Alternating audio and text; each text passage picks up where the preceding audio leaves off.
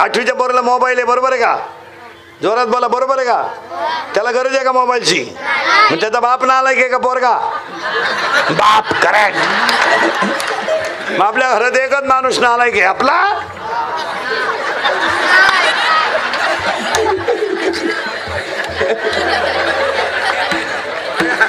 I. I. हा चार गुरुवारचा प्रसाद. आहे सावध व्हा. पुन्हा एकदा सगळ्या सगळ्या मंडळीला धन्यवाद आणि कीर्तनातल्या मेन मुद्द्याला सुरुवात. जन्माला आले. मोठे झाले. पण तीन गोष्टी ऐका परत. प्रारब्ध तर पाहिजे प्रयत्न तर पाहिजे आणि आशीर्वादही पाहिजे. आता तीन वाक्य परत सांगतो. तुमचा जन्म जिथं होणार तिथं होणार. तुमचं मरण जेव्हा येणार तेव्हाच येणार. आणि तुमचं लग्न जिच्याशी होणार तिच्याशीच होणार. कोणाशी लग्न होणार नाही. ज्यांनी बळच लग्न केले मोकळे झाले. कारण पूर्वी असा नियम होता महिला मंडळ मुलीचं लग्न बाप जमवायचा.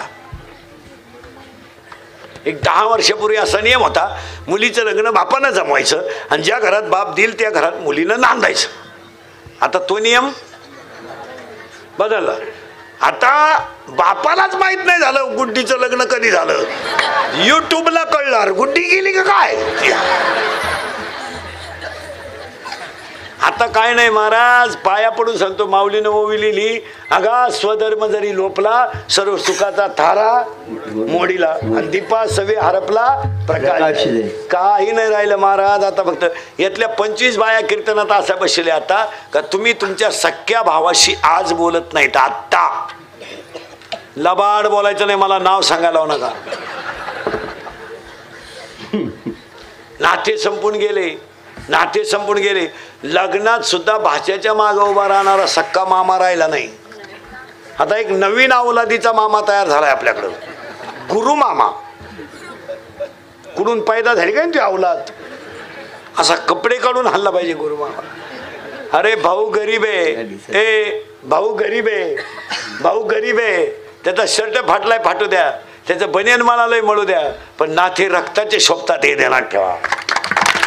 हा. पैशाच्या घमेंडीमध्ये तुम्ही रक्ताचे नाते तोडू नका.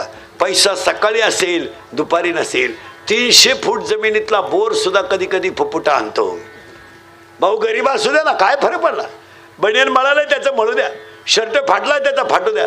पण त्याच्या अंतकरणाच्या प्रेमाची किंमत तुम्ही पैशात करू शकत नाही. पुरुष मंडळीला सांगून ठेवतो तुम्ही कुणाशी दुश्मनी करा. कुणाशी दुश्मनी करा. सख्या भावाशी दुश्मनी करू नका. त्याच्याशी पटत नाही तर त्याच्या घरात जाऊ नका.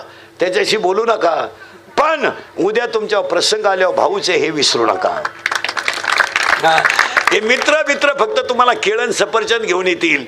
पण पाचशे रुपयाची नोट घेऊन येणारा भाऊ आहे. जरा कीर्तन हे इंदुरीकरचं कीर्तन आहे महाराज.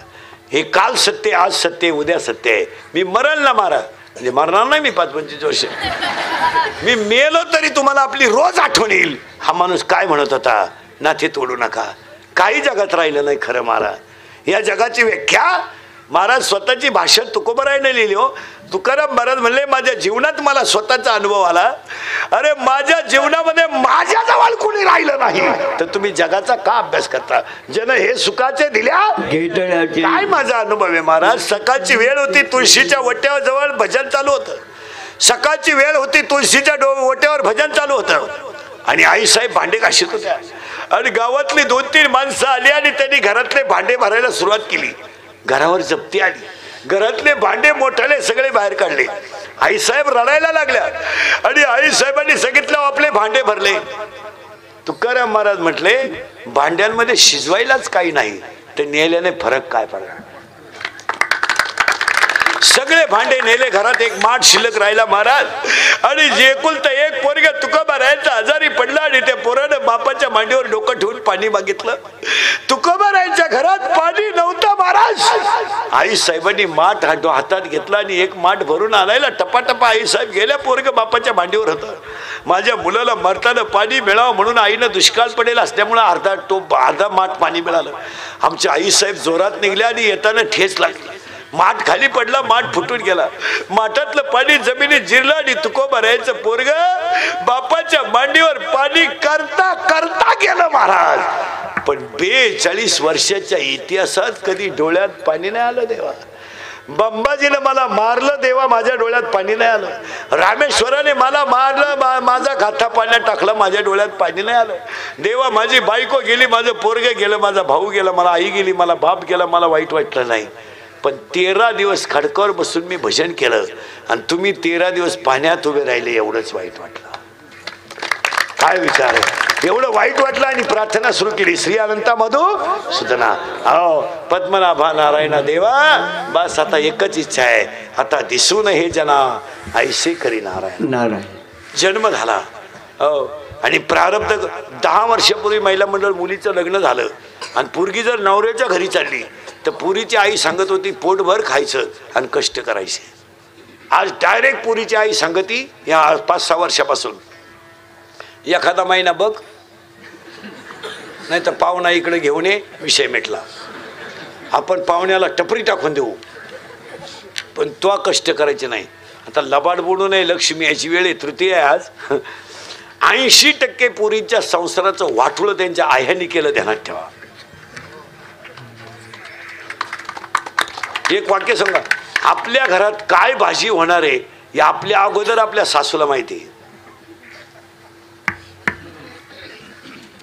सारखी फोन करीत असती पोरीला सारखी फोन. तुला काम नाही का काही? कोणती कीर्तनात बसलेली? बाई आहे तुझा आणि तुझ्या पोरीचा आठ दिवस फोन नाही असं बॉटवर कर बरं. मी सत्कार करतो तुझा. जाऊ दे आजचं पाकिट देतो तुला कर बरोबर काही काम नाही का तुला काही? ज्याचं त्याचं प्रारब्ध जो तो भोगील ना तुम्हाला दुसऱ्याचं घर बिघडवायचं काय काम आहे? काय काम आहे? काय बोलत असते तू पुरीवर फोनी फोनवर रोज? काय बोलते फोरीशी रोज? दुसऱ्याच्या घराचं वा प्रारब्ध बदलाव निघाले का तुम्ही? अरे ज्याच्या मुलीनं कधी जमिनीवर पाय ठेवला नव्हता त्याची मुलगी वनकाल वनकणी नसून बापासोर वनवासाला निघली जनक शब्द राजा बोलला नाही? हा? काही जनकाची पोरगी तुझी तुझ्या पोरी इतकी होती काय? काय तुझ्या पोरीकडे अक्कल? फक्त खरीची आई मिली. आपले पोरीवर लय प्रेम आहे ते लग्न करून द्यायची काय गरज आहे? काय गरज काय? जावयानं आपलंच ऐकलं पाहिजे त्याचे आईबाप मेलेच पाहिजे त्याचा बाप मेला पाहिजे टकीमाई एकटीच पाहिजे ती सुखात पाहिजे पाहुण्यानं भांडी भांडे घासले पाहिजे आणि हिनं मालिका पाहिली पाहिजे एवढे स्वप्न करण्यापेक्षा लग्न करायची काय गरज? काय गरज? जावयानंच भांडे घासले पाहिजे त्याची आई वाघ ओढून नेली पाहिजे त्याचा बाप तरसानं खाला पाहिजे. हां? माई ढकी एकटी राहिली पाहिजे तिच्या कमराला कपाटाच्या चावी आल्या पाहिजे तो खिलारी तिच्या पुढं पुढं करणारा असला पाहिजे. एवढे स्वप्न पाहिजे यापेक्षा करायचीच काय गरज? त्याने त्याचे ईश्वरासारखे आईबाप सोडायचे आणि तुमच्या शेमड्यापुरीचा ऐकायचा हा कोणता नियम? हा नियम कोणता? ऐ त्या बिचाऱ्यानं आयुष्यभर हाताला घड्याळ घातलं नाही का? पायाला चप्पल घातली नाही त्या बापाला म्हातारपणाला तुमच्या पोरीनं अपमान द्यायचा. या बिचारीने तीन रंगाचं लुगडं नेसायचं रात्रीचं कालवण गरम करायचं आणि सासू सासरीचे तुमच्या पोरीने छेळ करायचे आणि तुम्ही फोनवर गप्पा काढून हसायचा. कोणता नियम हा? जरा डोक्याला ताण द्या बरं. कोणता ताण? त्या बिचारीनं तीन तीन रंगाचं लुगडं नेसायचं रात्रीचं कालवण सकाळी गरम करायचं आणि तिने मुलं बाळा मोठी करायची आणि तुम्ही तिचा पोरगा तिच्यापासून तोडायचा. कोणता नियम आहे हा? कोणता नियम आहे त्या बिचाऱ्यानं बारा बारा तास भाताची लागवड करायची तर पंधरा वर्षापूर्वी भाताची लागवड करायची तर बिचाऱ्याचे पाय सडले गाळामध्ये. दहा दहा आई म्हशी वळायची म्हशी वळायची आणि येताना लाकडाच्या गोळ्या घेऊन यायची.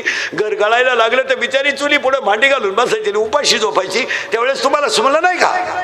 एक वाक्य सांगून ठेवतो जेव्हा आपण गरीब असतो तेव्हा आपल्याला दुश्मन नसतो. जेव्हा आपण श्रीमंत होतो तेव्हा दुश्मन तयार होतो. हो. जोपर्यंत सावकारी होती तोपर्यंत कोणी तयार झालं नाही. संसाराची राख रांगोळी झाली आणि पांडुरंग प्रसन्न झाला तिथून पुढे खरी दुश्मन तयार झाली. तुमच्या अंगाला कपडे चांगले नाही तर तुम्हाला लोक दुश्मन नाही. तुमच्या हातात घड्याळ नाही तुमच्या अंगात सतत सता तुमच्या हातात सात आठ हजाराचा मोबाईल नाही तुमच्या खिशात पैसे नाही तुम्हाला जमीन जमला नाही. तोपर्यंत तुमची काळजी कोणी करायला मोकळं नाही. ज्या दिवशी तुमच्याकडे संपत्ती येईल त्या दिवशी तुमचे दुश्मन तयार झाले. हा आज आमची आई तीन रंगाचं लुगडी निष्ठी उपाशी राहिली तेव्हा तुमची पोरगी कुठे गेलती? कुठे गेली तुमची पोरी जर आजपासून महिला मंडळ पोरीच्या घरी डोकं लावलं तू तुला सांगून ठेवतो तू कशावर येले पुढच्या भांडाऱ्याला राहू शकत नाही हा तुम्हाला विनोद वाटला? हा तुम्हाला विनोद वाटला?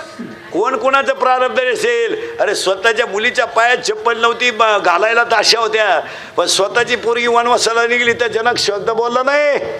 अरे आत्ताच्या जनक असतं रामाचं कानफाट फोडून टाकलं असतं. म्हणला असता भावलाटा घटस्फोट घे पुरीला दुसरा राम. तू काय पागल आहे का? पण जनक राजा एकच शब्द का बोलला नाही ऐका माझ्या मुलीच्या कपाळावर जे सटवीनं लिहिलंय ते मीच काय माझा बाप सुद्धा चुकू शकत नाही.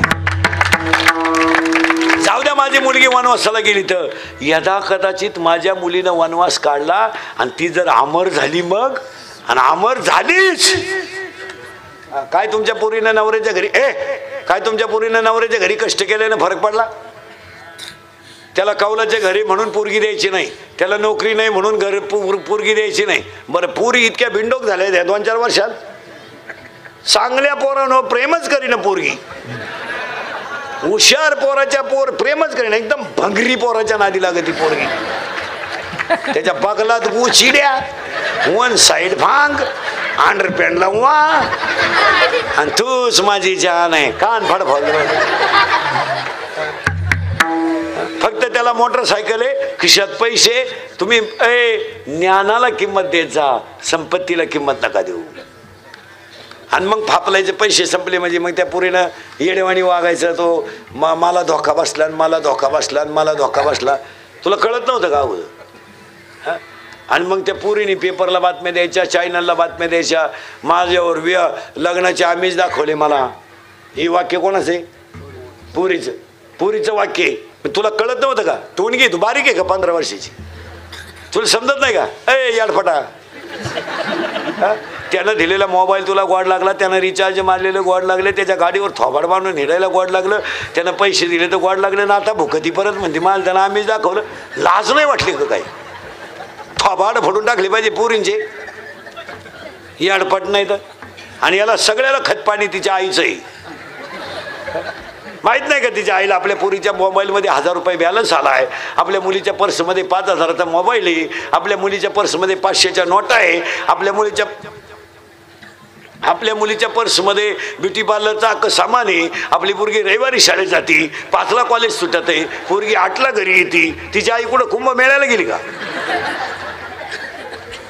पोरगी पळून गेल्यावर आई म्हणती मला अंदाज आलता तू काय चपाला बसली होती का? सांगा विनोद आहे का? हा? आपली पोरगी कॉलेजला जाते तिचा आठ दिवस झाले पाच पंच नाही.